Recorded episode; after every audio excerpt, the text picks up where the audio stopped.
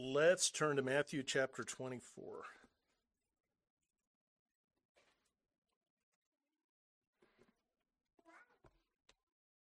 Do we have the audio signal moving down there, kind of in the middle there? All right. That's what I like to see.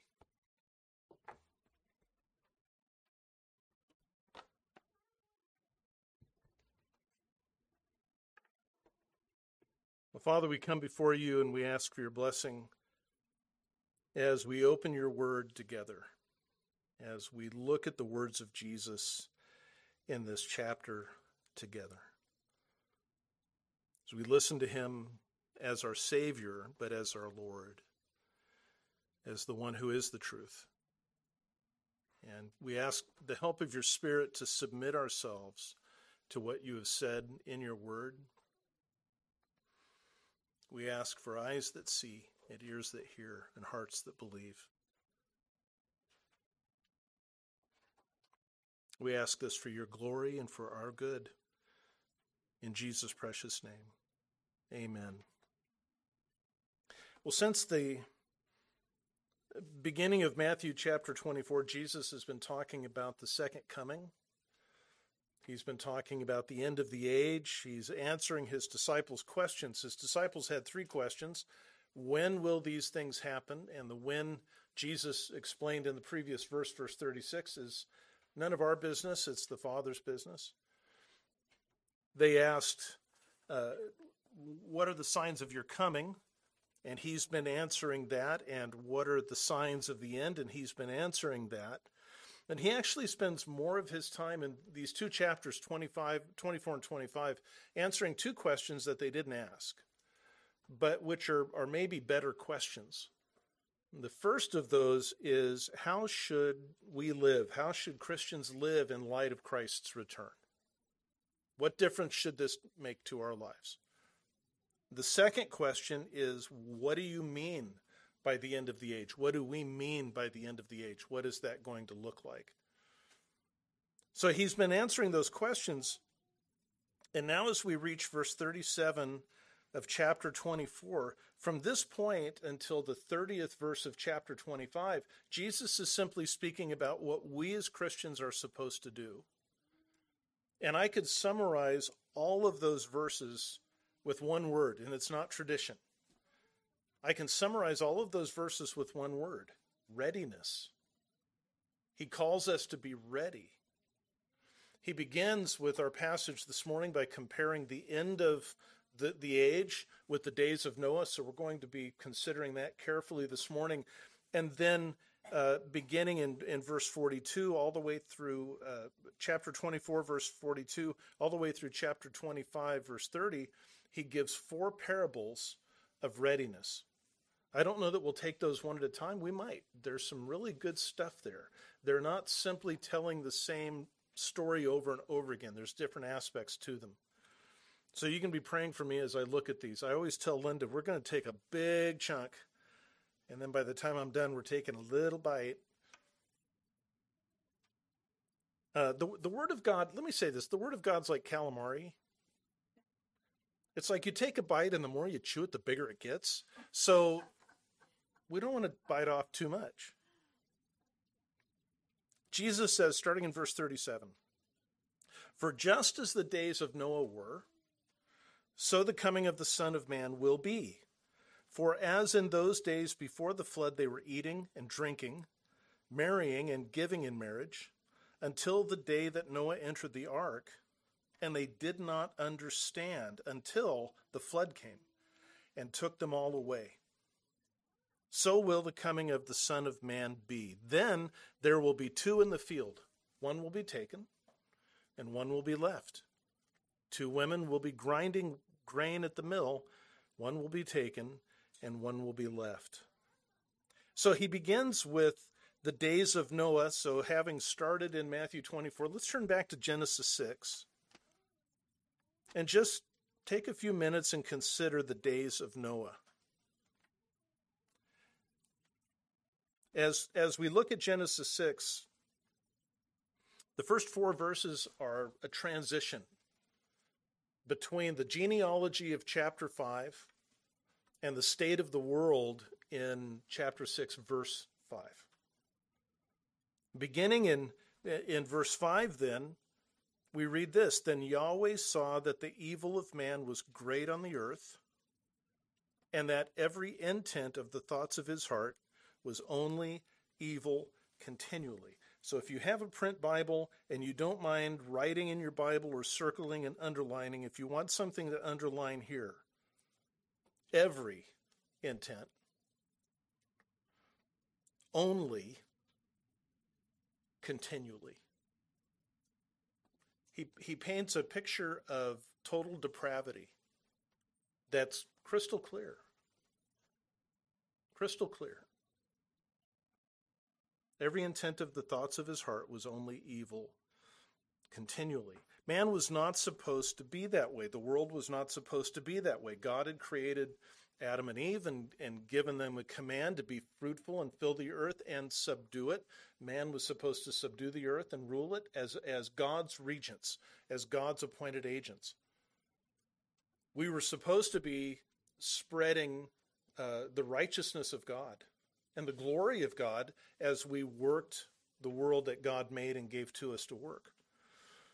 But Adam sinned, and so man multiplied evil in the world to the point that the earth itself was corrupted. Verses 11 and 12, 13 say, The earth was corrupt before God, and the earth was filled with violence. God saw the earth, and behold, it was corrupt, for all flesh had corrupted their way upon the earth. Then God said to Noah, The end of all flesh has come before me, for the earth is filled with violence. In the Hebrew language, emphasis is created by repetition. And the maximum repetitions that you find is three. You get three repetitions. So think of Isaiah 6 holy, holy, holy. Well, here you have corrupt, corrupt, corrupt. You've still got this idea of repetition with the people of the earth. I think you actually see that, frankly, in verse 5 too. Every, only, continually. You've got this repeated theme where it's that, that truth is simply pressed home for us. So God sees that the evil of man and the corruption of the earth, the violence in the earth has reached a peak, and it's time for a cleansing.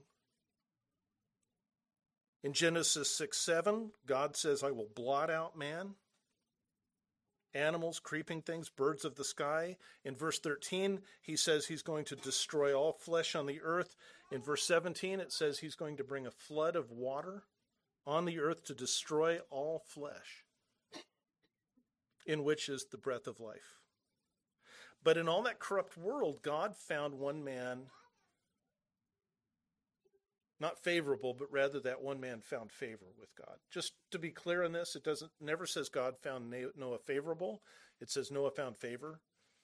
Now, why did Noah find favor with God? Well, why does anyone find favor with God? Hebrews 11:6 says without faith it is impossible to please him. That has always been true.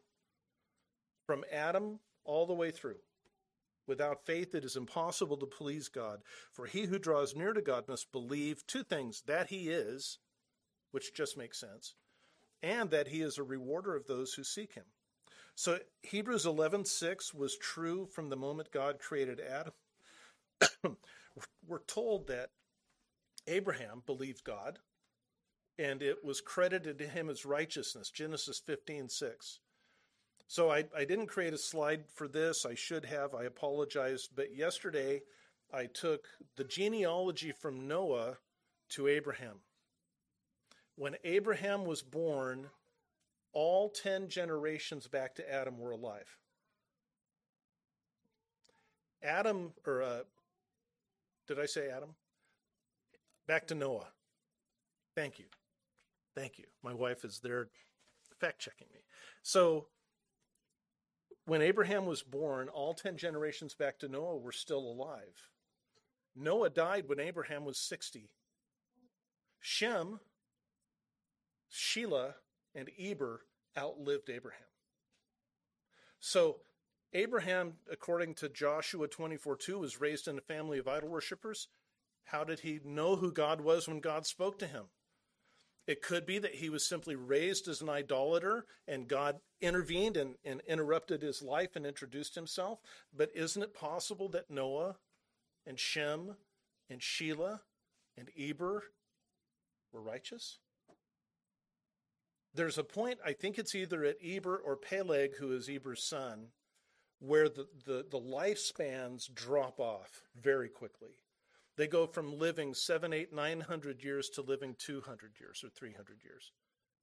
It drops off very quickly. Maybe that coincides with this abandonment of God and this pursuit of idols. Either way, Abraham believed God and it was reckoned to him as righteousness. Noah believed God and it was reckoned to him as righteousness. It's the only way anybody can please God or find favor with God is through faith. 2 Peter 2 5 says that Noah was a preacher of righteousness. I don't think he began preaching righteousness when the flood was announced. I think he'd been a preacher of righteousness most of his life. He was 500 years old when, when God announced that the flood was going to come. That's also when his sons began to, to be born. But I think he'd been a preacher of righteousness long before that. 2 Peter 2 7 and 8 speaks of Lot calls him righteous Lot and says that his spirit was provoked within him by the evil around him. I think that that's true of Noah too. As he grew up with, with the, the teaching and the preaching of great, great, great, great, great, great, great, great, great, great grandpa Noah. I won't make you sit through that with Shelah and Eber. But as he grows up with that, he recognizes the evil and he begins to speak out against it as a preacher of righteousness when God says to him, The end of all flesh has come before me. I'm going to destroy it all. I want you to build an ark. And then he gives him the scale of the ark, and Noah begins, and he, he's got a, an object lesson in the grace of God to, to spare those who trust him, and in the judgment of God to destroy those who don't. Now, you, now his preaching of righteousness intensifies. And he gains a reputation for being a preacher of righteousness even while the world around him falls into chaos and wickedness. But they didn't pay attention. So back to Matthew 24. Just as the days of Noah were, so the coming of the Son of Man will be. For as in those days, people will be eating and drinking and marrying and giving in marriage until the day that Noah entered the ark, and they did not understand until the flood came. So people are just doing what they're supposed to be doing. Eating and drinking is not a sin. Getting married is not a sin. Giving your children in marriage is, is not a sin. And that's what's being described here. What's described is marrying. Linda and I got married 20, uh, 42 years ago. And then uh, 13 years ago, our daughter Sarah was given in marriage. Now she's got children of her own, and the day will come when, when she and Elliot give their children in marriage and they marry and then they have children who are given in marriage. Jesus is just saying the generations are just rolling forward. They're eating and drinking. He's not saying that they're sinful. He's not saying getting married is sinful. He's not saying giving your children in marriage is sinful. But he is saying that it's a, that it's a sin to forget your Creator.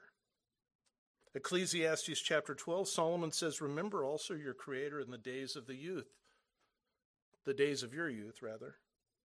Before the evil days happen and the years draw near in which you say, I have no delight in them. We see that. People who, who abandon faith in God, people who deny that, who turn away, who live for themselves, they often reach a point in, in middle age or perhaps older where they just say, There's no joy in life. There's no reason to live. There's no purpose to all of this. I have no delight in my life. Well, no, you've, you've forgotten your Creator. See, nothing has changed since then. People still live in willful ignorance of their Creator. Romans 1 says, even though they knew God, they did not glorify Him as God or give thanks, but as a result of that, they became futile in their thoughts. When you refuse to glorify God as God, when you refuse to be thankful to God as creator and provider, your thinking just becomes pointless. It becomes futile. It becomes empty.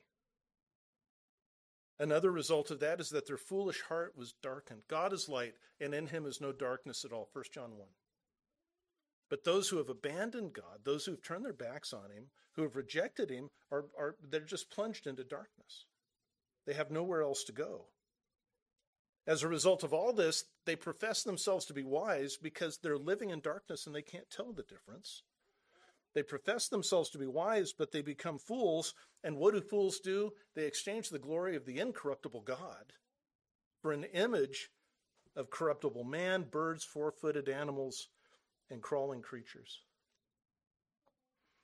We just saw a picture on the internet of uh, flooding in India. And there's a huge Indian god statue that's just buried up to the shoulders in a flood. And it's like, if, the, if that God can't protect itself from the flood, why do you think it could protect you from the flood? But, but see, they've forgotten their creator.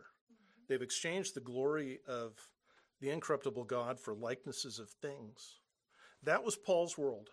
It was Noah's world. And it's all our world today. Nothing has changed.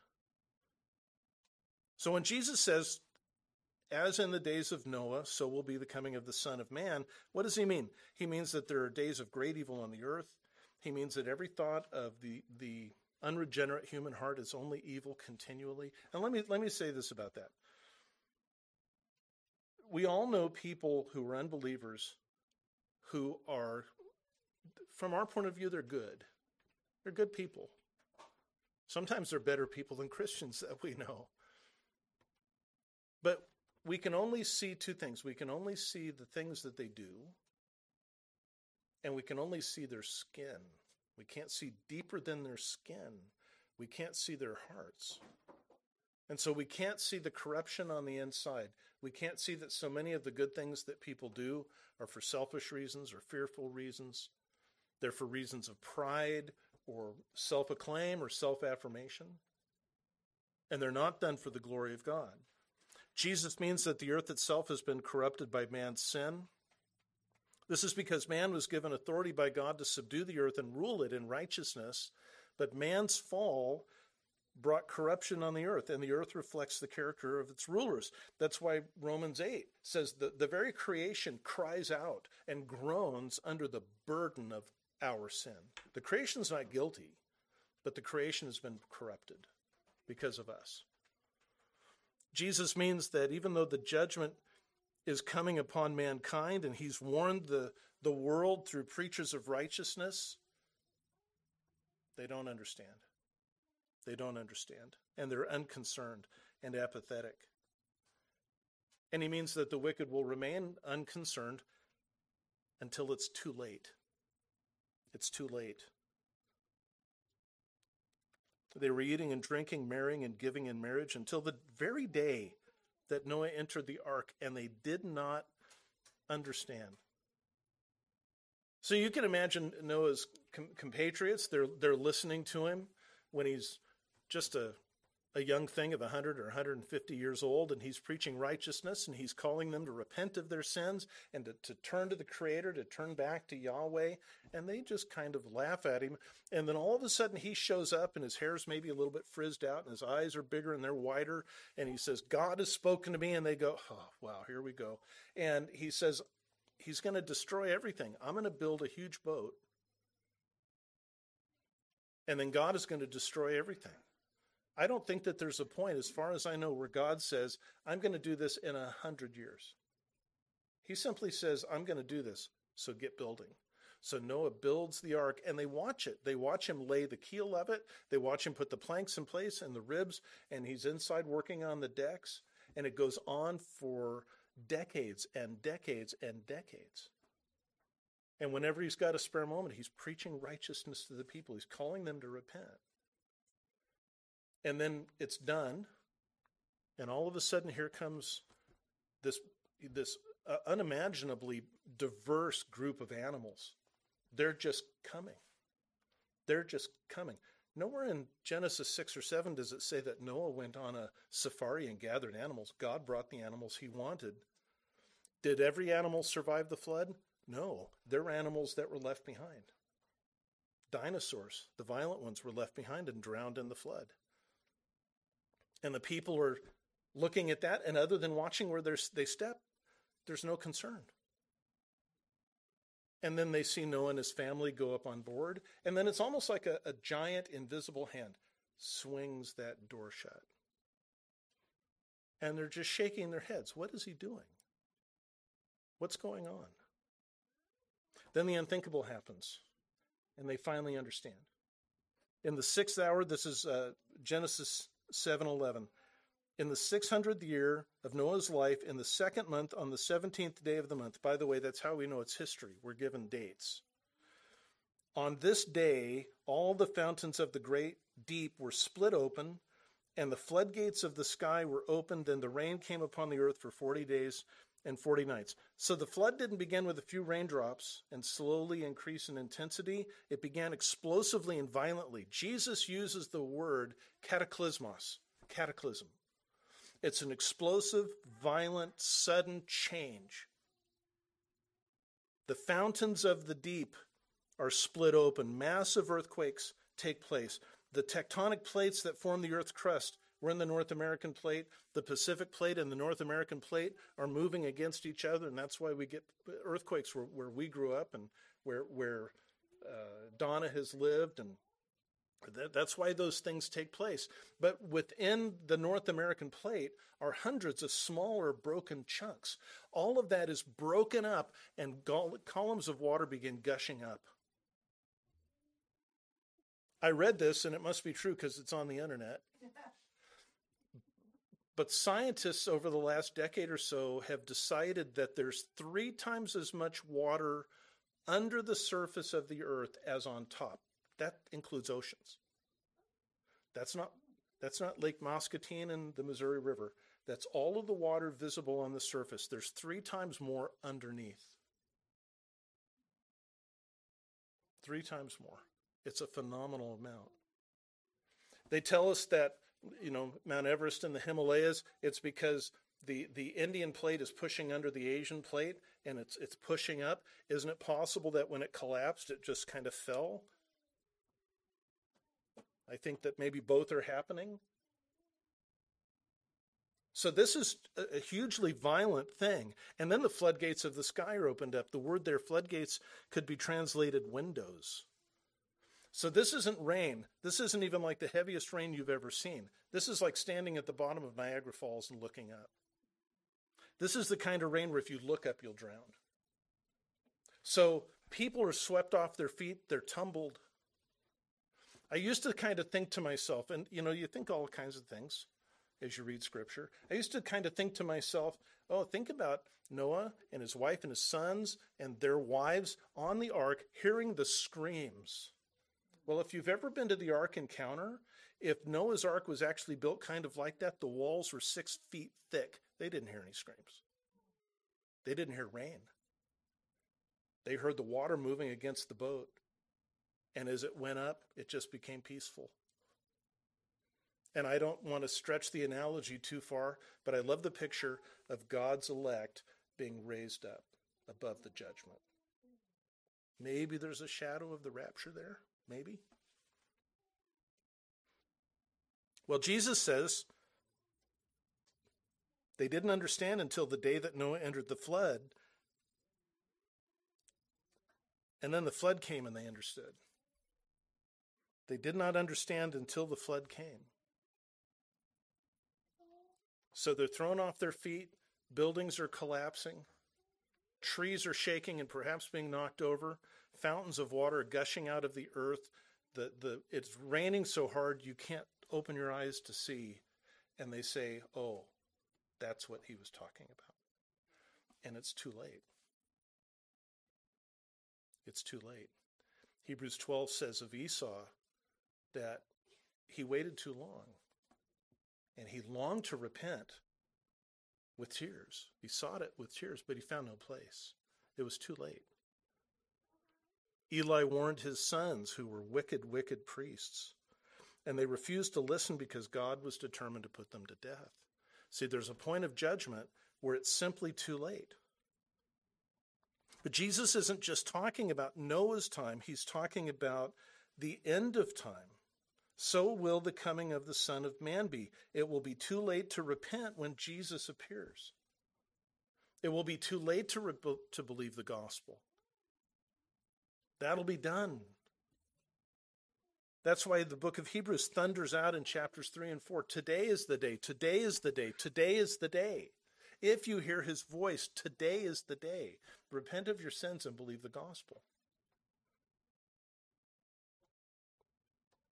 Now, whether or not it's too late for somebody today that we know to repent and believe the gospel, we don't know. That's a secret thing. That's a Deuteronomy 20, 29, 29, 29 thing. The secret things belong to the Lord our God. That's, we don't know that.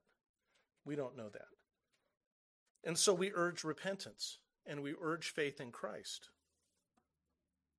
We shouldn't be surprised when sinners resist. If anything, we should be surprised that anybody would actually repent and believe the gospel because the heart of sinful man is so hard.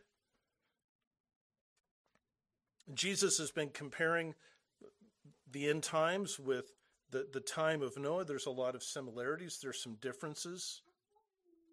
But one of the similarities is that the righteous must be removed before judgment can come. So, verses 40 and 41 then there will be two in the field, one will be taken and one will be left.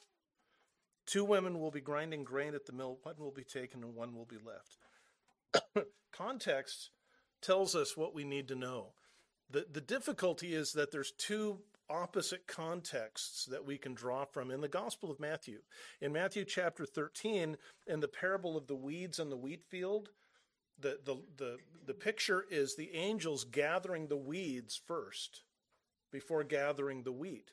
But in verse 31 of this chapter, Jesus says the Son of Man will send forth his angels to gather the elect. And so I think that those who are being taken are the elect. They're being delivered from judgment. That's what I think, based on context. It could be the opposite. Either way, it's God distinguishing between the righteous and the wicked. That's the picture that we have. We see that the elect are not sitting on hillsides, by the way. They are eating and drinking and marrying and giving in marriage. They're not sitting on hillsides looking at the sky, holding hands and singing camp songs. They're getting on with life. They're, they're preaching righteousness. The difference is not in their actions, but in their attitudes. The, the elect repent of their sins and trust in Christ. The wicked celebrate their sins and trust in their own imaginations. The elect understand that they were created to glorify God. The wicked believe that they exist for their own pleasure and that they should simply take all that they can before they no longer exist. The elect slowly come to resemble Christ as the Holy Spirit transforms them, as the Spirit of God sanctifies them. The wicked remain as they are or become worse. The elect are not perfect and sinless. Please don't hear me say that. But they are repentant and humble before their God, while the wicked savor their sins and excuse them as their choices or as their preferences or as their rights. The elect know that one day this world will come to an end and judgment will happen. They trust that Jesus' death on the cross alone has delivered them fully and finally from that judgment to come. The wicked believe that all things will simply go on as, as they always have. They even say that in, in 2 Peter 3. Where's the sign of his coming? Ever since the time of the fathers, everything just keeps going like it always has. Why doesn't he actually come? And Peter says, Wait, just wait for it. So the wicked believe all things will continue as they always have. They're either amused or insulted at the idea that they'll face judgment. The hope of the elect is that they'll be gathered to Christ either when they die here on earth or when the Lord returns for them. The hope of the wicked is that e- either that God doesn't care about their sin or that there is no God, and so no, no need for concern. So let's, let's bring this home.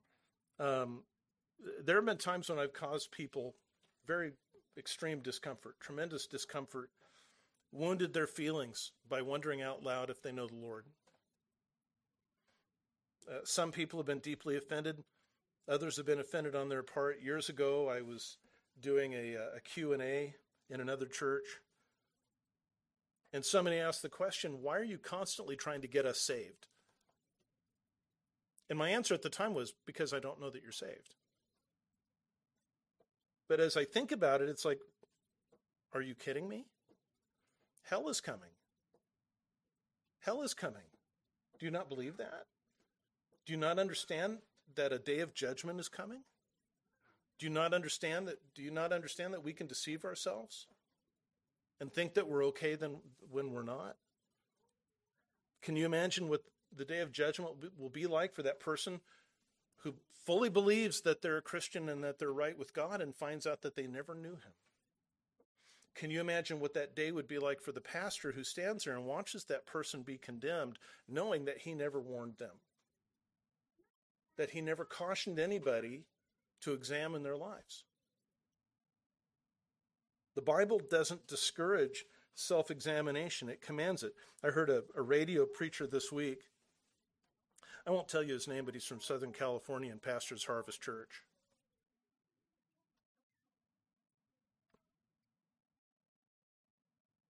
let the reader understand, right?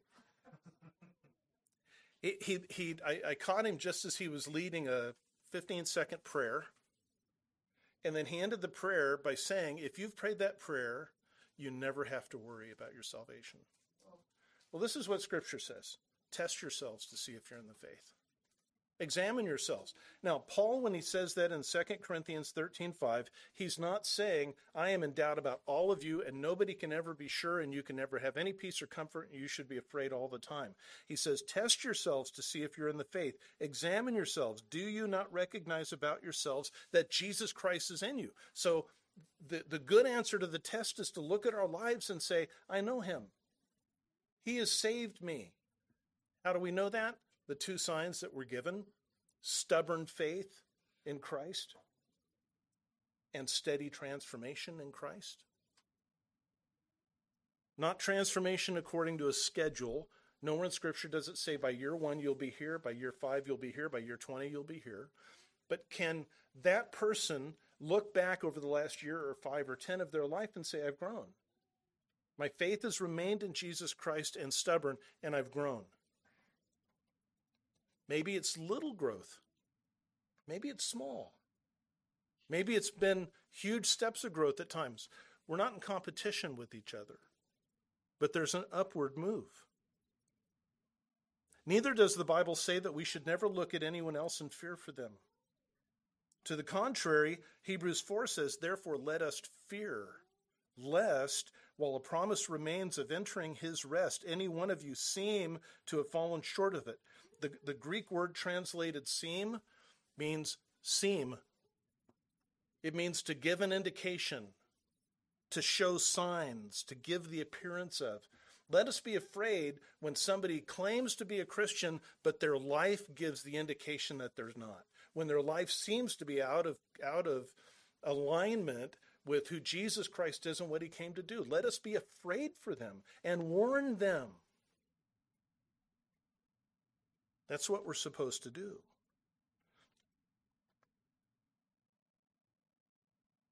And finally, the Bible doesn't say everything is going to work out for those who have self confidence in Christ. Jesus himself says, Not everyone who says to me, Lord, Lord, will enter the kingdom of heaven, but he who does the will of my Father who is in heaven will enter.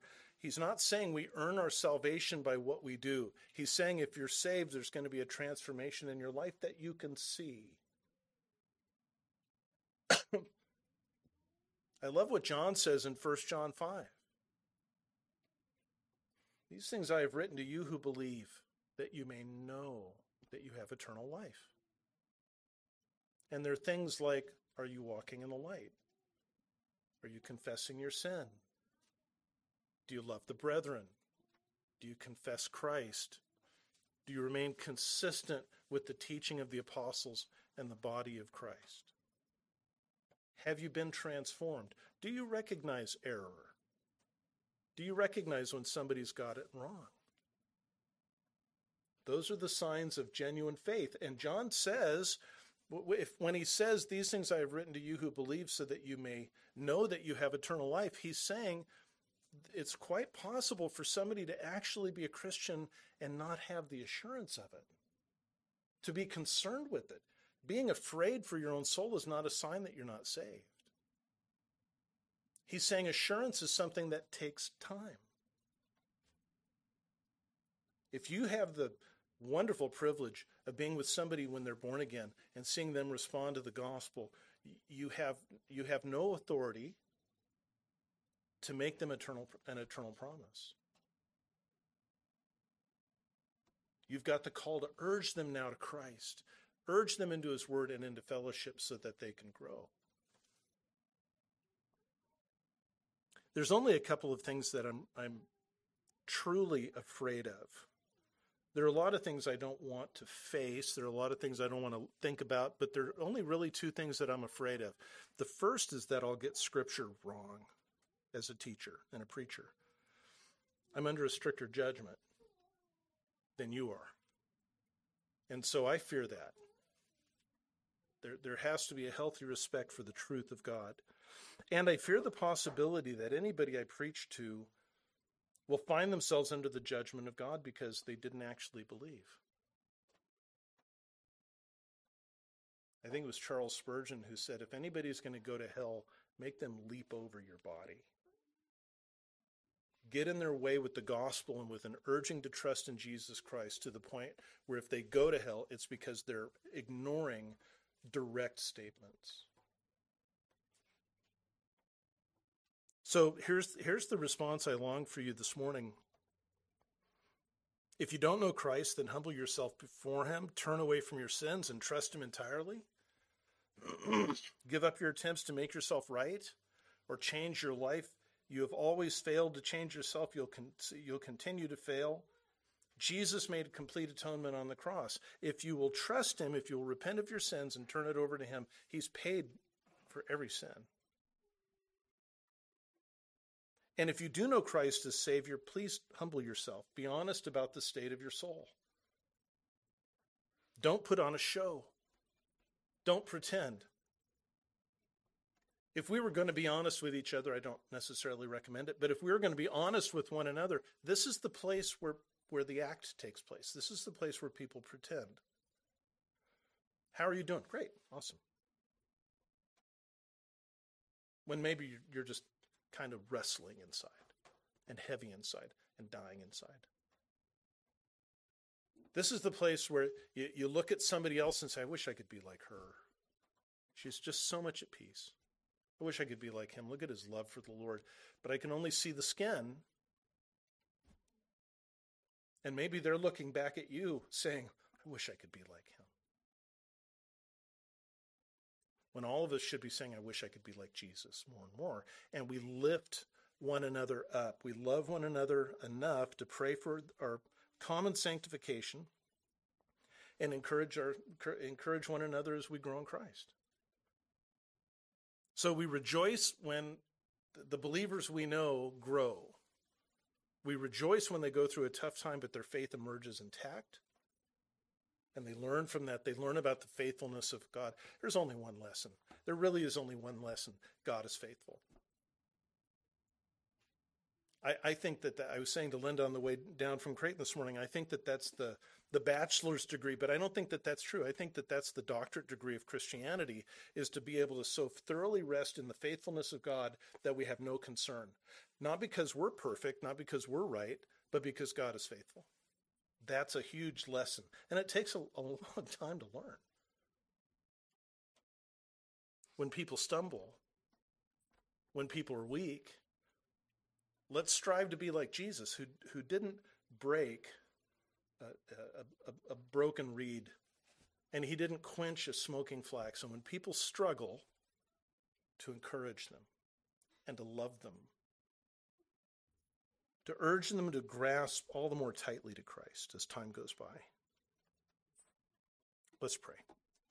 Father, we thank you for your word. We thank you for the truth spoken through the Lord Jesus Christ. These are sober words in these chapters.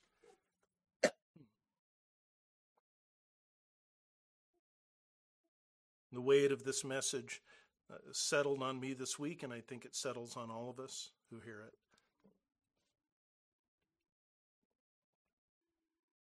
that we look not to ourselves for hope. We don't look for our uh, good intentions. We don't look for our devotion. We don't look for our, our self worth.